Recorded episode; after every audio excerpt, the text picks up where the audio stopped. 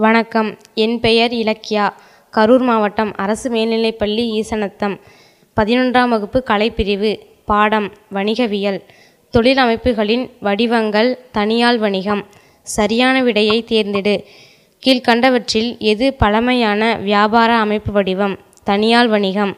எந்த அமைப்பு ஒரே ஒருவராக உரிமையாளர் நிறுவனர் மற்றும் மேலாளர் என்ற வகையில் இருக்கும்? தனியால் வணிகம். தனியால் வணிகத்தின் மிகப்பெரிய குறைபாடு வரையறா பொறுப்பு.